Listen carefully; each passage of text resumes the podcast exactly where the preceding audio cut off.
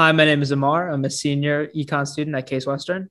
Hi, everyone. My name is Zach, and I'm a first year medical student at the CUNY School of Medicine. And welcome to the MSX podcast, a show about a broad range of topics in medicine, from education to exploring research and contemplating future directions for the field. And in each episode, we speak with leaders in the field to learn from their insight and expertise. In this week's episode, we're speaking with Dr. Raymond Robinson, a medical student advisor at the CUNY School of Medicine in New York City, as well as a professor of health informatics at Northwestern University. Dr. Robinson is also the founder and CEO of the Regenerative Education Evolution Lab, where he and his team are passionate about evolving education by embedding the science of learning into technology. Thanks for joining us, Dr. Robinson. Great to be here. Yeah, so before recording, we briefly spoke about your path into medicine, and you described it as a pretty non traditional path. For some of the curious listeners, would you be able to describe some of that path? Yeah, I'd love to. So, a uh, very circuitous path for me to actually get to medicine. I started off quite early, um, struggling.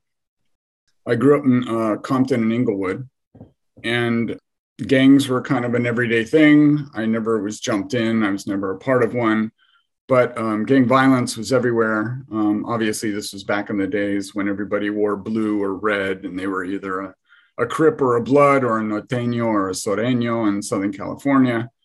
And um, you just kind of go through experiencing um, some racial discord, some uh, bullying, um, not really fitting in with the crowd, and uh, some overflow from, from gang violence. That was just kind of a, a, a daily occurrence uh, where I grew up. And, you know, uh, I was one of two white students in my entire elementary school. A guy that lived with me um, or lived in the same housing project that I lived in was white. I was white. Out of that, there were no other white people in the entire school, and um, there was uh, it was a very different atmosphere, let's say, than um, what maybe some of my classmates have gone through when I was in when I was in medical school at least. So for me, I uh, I, I didn't excel in in school. That was not ever a place where things were comfortable. I ended up in um, in junior college, or I mean, uh, a junior high school, and I had a lot of difficulty in junior high school. So I, I did not know this until I was about 30 years old, but I, I had severe dyslexia. And I stood out in, in, in class um, because I, I just saw things differently and I didn't learn the same as everybody else. And that often took me to a place where I would get picked on because I just couldn't keep up like everybody else could. Um, I couldn't read the same as everybody else. And I remember in English class, uh, we had this teacher named Miss Kawada, and she would ask us to kind of stand up in, in front of class and read a paragraph out of the book or, you know, um, go write something on the board. And that was not a place that was very comfortable for me because I would then obviously get embarrassed, make people laugh. And so I ended up becoming kind of the class clown. Um, and that ended up turning into often getting sent to the dean's office, um, staying after for getting in trouble, having to come in on the weekends and picking up paper, um, all different kinds of after school activities that were not really your positive scholarly or uh, sports related kind of activities and um, uh, that carried on through all of seventh grade, and then into eighth grade. Um, my uh, my father got really sick.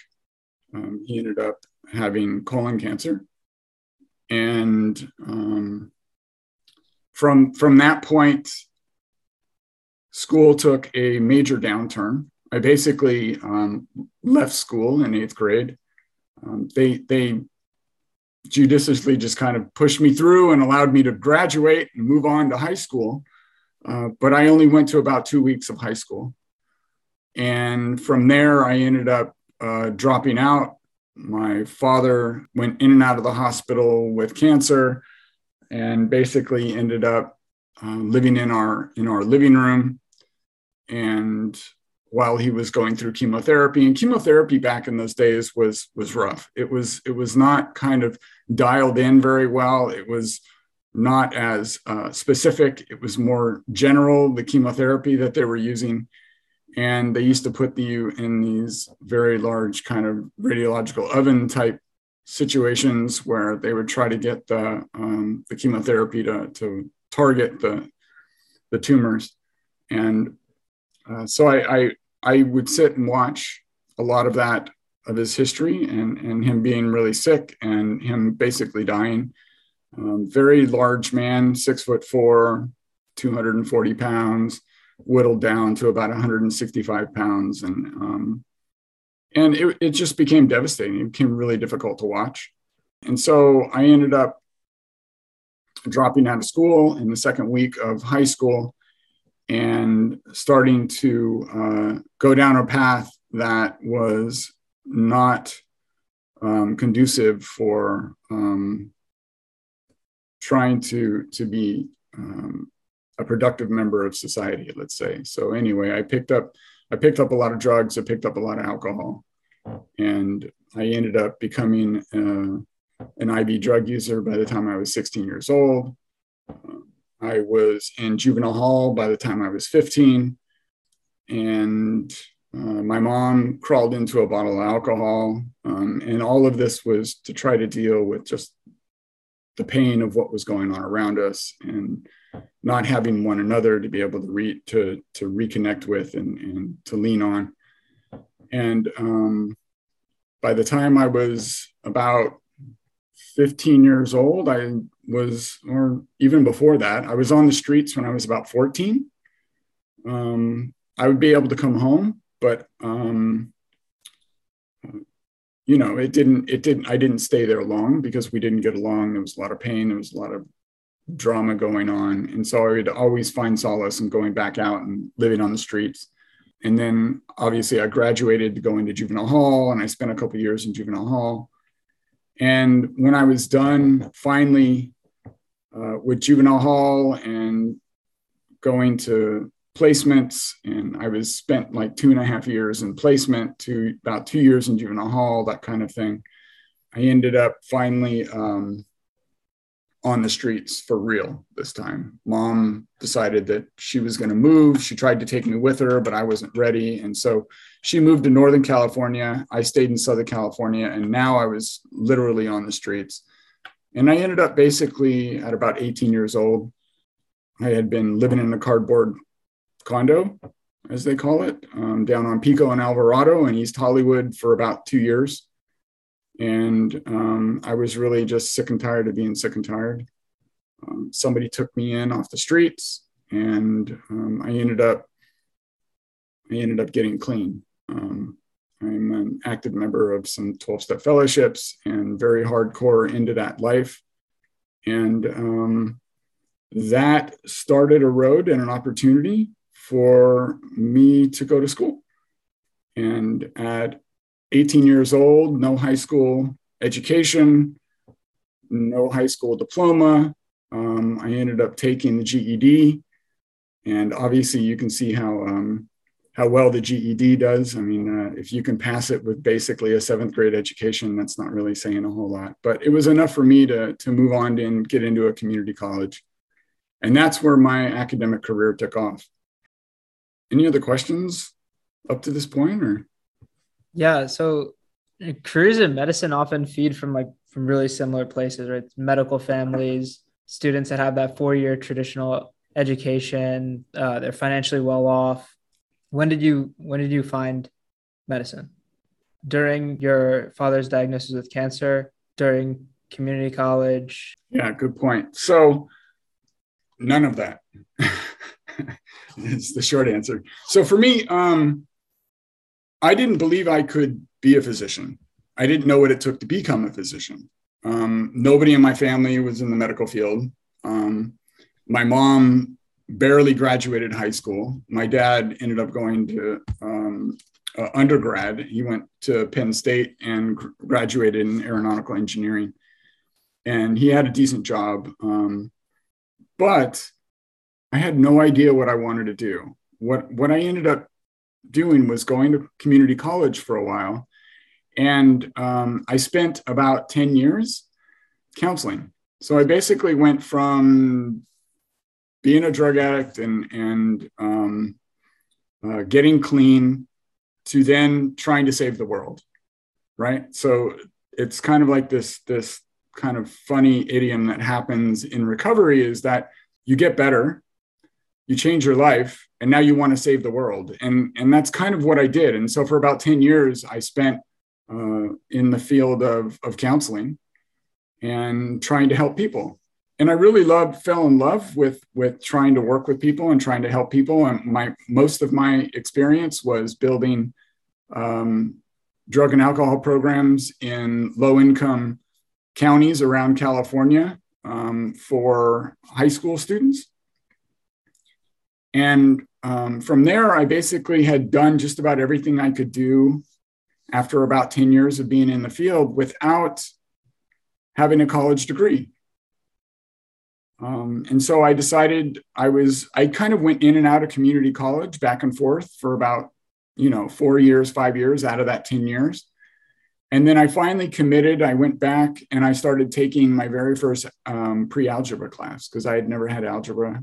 I had never had kind of upper level English. I had never had um, geometry, never had any of those kinds of courses, never had a science course, never had biology, chemistry, physics, none of that. Um, and so I, I went back and I started at the very bottom at community college when I was probably around 26, 27. And um, one class at a time, I started to learn that I had the tenacity, the drive to override um, what I thought was the intelligence um, because I thought I always thought academia was about intelligence. I thought it was about the people that were gifted, the people that were smart, the people that had the ability to to have access and exposure and um, parents that had you know people that were genetically predisposed to become smart and maybe make it in academia and i slowly started to have a belief in myself that grit and tenacity can override intelligence. And one class at a time, um, I proved that to be true. Um, and so I went through this last round of community college and worked my way up to having to take calculus for a year, um, doing Gen Chem, doing OChem, doing all the prereqs that I needed to take in order for me to transfer to a four year university. And I did that with a, a 4.0 GPA. Um, but I think what really made the difference was I had two professors at the community college that changed my entire life. They saw that I had the capacity, but that I was working within a system that was not working for somebody who thought like I did, who who processed information like I did. So they automatically would just give me extra time to take the exam in a separate room with a proctor that would watch me. And I would excel in these science classes. And then they did things like they taught differently. So, so um, uh, Mark Blazer and, and Morgan Hannaford Morgan taught biology and Mark taught Gen Chem, they would bring the world outside into their classroom and make it come alive. And I had never had teaching like this. This did not make sense to me because it was so foreign from what I had experienced. They, they did not just, they didn't lecture. They, they made the classroom real real reality happened it was situated authentic learning in a real world environment in the classroom um, you know, for instance, Gen Chem, things would blow up, and then they, we would talk about the molecules, and we would process all of that, and we would have all these different kind of models that we would be using inside there, and how these things would collide, and how that would work. And then in biology, we would have these labs that we run our own DNA in a PCR machine, which was like unheard of in a community college back at that time. And um, because of them, I got addicted to school they allowed me to believe enough in myself that um, I could maybe become a physician, that I could do this science thing, that that I didn't have that this this thing called dyslexia was not a limiting factor, and and um, they even you know one winter there was a group of us that that teamed up together and we're all in the same classes together and we all like hoarded together and, and really committed to doing the science thing and uh, we became really really tight friends one of them even became my um, my roommate um, in undergrad and um, we all went to tahiti so morgan hannaford he had come from UC Berkeley, and UC Berkeley has a research station on the island of Moorea called the, the Gump Station. And they do some really amazing marine research there. It's an unbelievable, like picturesque, perfect place on this beautiful island of Moorea. And in the off season, nobody's there because everybody's at home in the holidays. Well, he made a commitment with UC Berkeley to allow us to go there and we did we spent i think it was two weeks like 15 days down in tahiti in the island of Moorea, and we studied how atolls had formed and you know all the things that that that revolve around evolution and we did many research projects and um, that was the kind of commitment of teaching that i had just never experienced or had before which opened the doors to the world of belief that I could maybe go to medical school. You recognize that you found this, you know, inquisitive nature, like after all this time that, you know, you became addicted, you know, to learning to school. I was wondering how much of that was present, you know, as, you know, you're someone who's a part of a couple startups, you know, how did that first startup form and what was the context behind that? Yeah. So the first startup that I worked at, I was um, basically at Hopkins, um, and I was looking at transitioning either into residency or leaving the field altogether. So I was getting ready for match. Um, I had submitted, you know, or, or, populated ERAS and and getting all those fun things, Zach, that you're going to be doing, you know, the noteworthies, the CV, the all of that fun stuff. And I was, I had it all in there, um, my board scores, and um, I was looking at trying to to match in anesthesiology. And my real focus was on anesthesia critical care medicine. It ultimately, is where I wanted to go. So do a fellowship in critical care. And the reason why is because I did a lot of research with um, some pretty prominent folks at Hopkins in patient safety and quality improvement, Dr. Peter Pronovost and Sean Berenholtz and that whole group at the Armstrong Quality and Safety Research uh, Group. And, um, and so I was in love, I was in love with critical care and that's what I really wanted to go into. But um, I got this really interesting opportunity and I had also gone and done a master's in public health at Bloomberg School of Public Health. And so um, I had uh, pretty good skills with being able to do my own research projects, being able to run my own analysis, run my own data set, understand how to choose the right um, statistical analyses to be able to do the right analysis now because I had gone and done this MPH. And um, I had been approached to um, go and be a part of this telemedicine company and um, that telemedicine company focused on ICU telemedicine. And at that time, it was it was fairly new, but it was growing. It was starting to bloom. It was really starting to take off, and um, uh, it was focused on moving away from just telemedicine to now looking at distributing telemedicine across the entire healthcare continuum in these very large um, uh, healthcare systems. And um, what I know about working in those fields is that um, in academia, they're looking for oftentimes very uh, a certain kind of thinker, um, people that behave and talk and act in very specific ways. And um, I tend to be an oddball in that situation because of the way that I view things. I don't know if it's just because dyslexia or it's just because of who I am and how I grew up. I don't, I have no idea, but um, I don't often conform well to the academic environment. And the startup community is a place where I flourish because I do think quite differently. I'm looking at systems kind of processes and how to fix systems as a whole. And in a startup community, you move fast.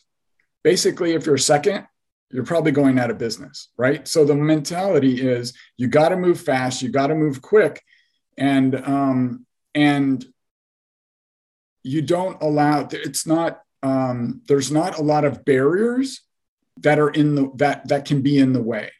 Um, in the in academia, what I always saw was that there were always um, challenges and barriers and very siloed processes in trying to get things to move. For instance, if you want to change something often at a medical school or at a university, you often have to go through multiple committees. And you have to get approval and you often have to deal with a culture where people are a little re- resentful if it's not their idea, because then they don't look as, you know, like as prominent or as as important or or whatever it is. But but it's harder to to excel in those kinds of uh, environments because it's often quite political. And in the startup environment, um, a lot of those silos and those committees are non existent because you're dealing oftentimes with a very flat structure and you're just trying to chaotically get this thing to move forward. And I thrive in that environment because of the way that I think and the way that I see um, projects and, and progress. Um, and I just found that I found a great fit I ground I found a, a place where where I could um, be an oddball and and still do a lot of the things that I really love to do and not have as many challenging um, barriers to get over because there is that flat structure. There are there are more opportunities for me to be able to kind of flourish in that environment.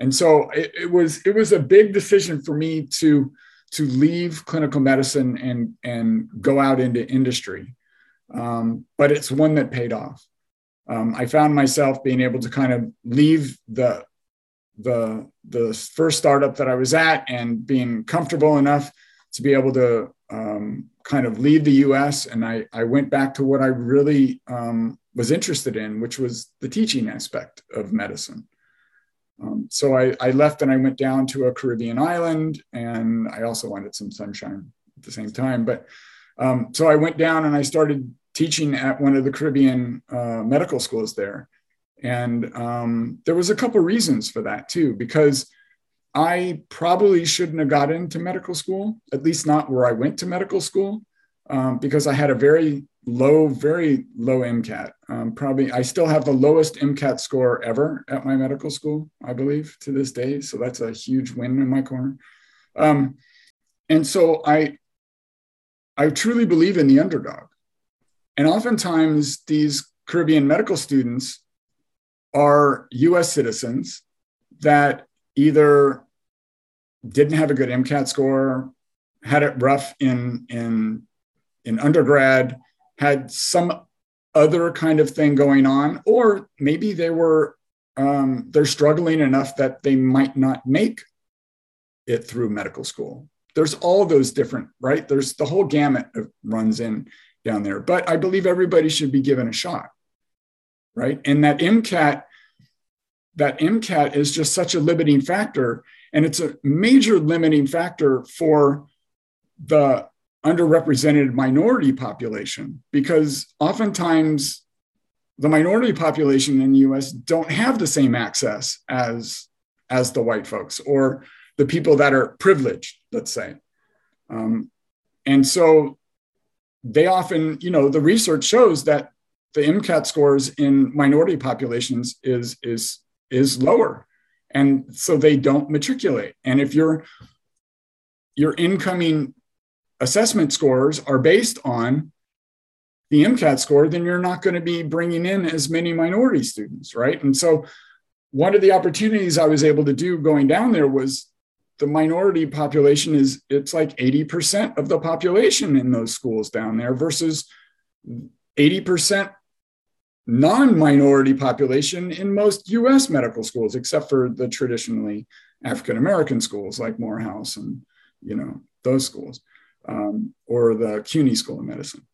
And so it was exciting as well as, as um, a learning curve for me because along with lower MCAT scores, along with that fantastic minority um, population that comes with those schools, the diversity of people also comes with the diversity of academic um, levels.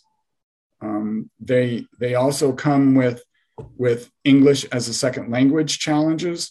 They come with um, they're either migrants or first generation, or English is not their second their first language, or they have challenges that I never had to go through.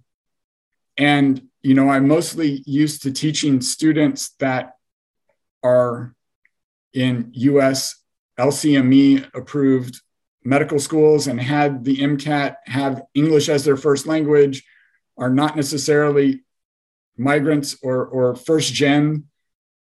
And so I found myself realizing that I wasn't qualified to teach these students, that I am went to yeah i went to medical school and yeah i've been teaching various things in medicine for about 10 years 15 years. But that that doesn't make me a, an educator. That that is not my definition of what an educator is. That i never went to a school of education. I don't know the academic literature around what the best learning processes are what the best teaching techniques are how does memory work I don't know that academic literature. I mean, I, I could maybe you know tell you the academic literature on central line bloodstream infections and you know um, glucose monitoring in the ICU and, and antibiotic prophylactic antibiotic before surgery and and you know all that kind of stuff around around critical care and, and things like that but i i could not tell you at all the literature on what is the best technique to use in a student who has a challenge with certain kinds of um, uh, memory or certain kinds of uh, learning theory or anything else. Um, and so this really challenged me to do something different. And so I decided to go back to school and I'm a fourth year doctoral student now in the School of Education at Hopkins. And um, and now I do know the literature, and now I believe that I am becoming more of an educator. Uh, before, I used to see myself as a subject matter expert, um, and I truly believe that the majority of physicians um, that teach in medical schools are subject matter experts that the majority of them did not go to a school of education. Yeah, now it's starting to change, right? And people are going to get a master's at Harvard or um, University of Illinois or, or Hopkins or any of these other places. But I also believe those master's degrees are not the same as going to a school of education. I, I believe that they are different. They're they're better, but I still don't believe they're studying the literature, the academic literature, and the way that it needs to be studied to create a, a true educator.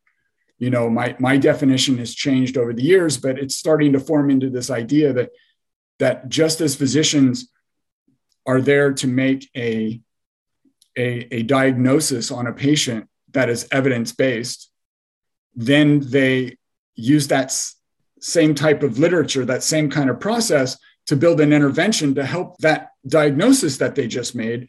I believe that as an educator, I should be able to diagnose a group full of students using the evidence based in education and then be able to build an intervention using the evidence based um, education literature. And, and if I can't do that, then I, I don't necessarily believe that that I'm at the level of being an educator that um, that I think what we need in our medical schools. Um, and the culture, the environment right now, it's just that way. Uh, the physicians often don't go to a school of education, and neither do the the people who have PhDs. Right? They they go to a graduate school. They didn't go to a school of education. Now there are some who do. Um, I, I'm not trying to knock them. I'm just saying the majority of basic science researchers um, don't have a PhD in education and know the education literature. Um, that's far fewer than than than um, than uh, what we see in our in our medical schools. If the best learning happens by like finding problems with within students' learnings and and diagnosing these problems with uh, interventions, why do you think Khan Academy, Udemy, Coursera, etc. Like all of those platforms work. Yeah. So, um, do they work, or are they popular? Thanks for listening to the MSX podcast. This has been part one with Dr. Robinson. Catch part two in the next episode.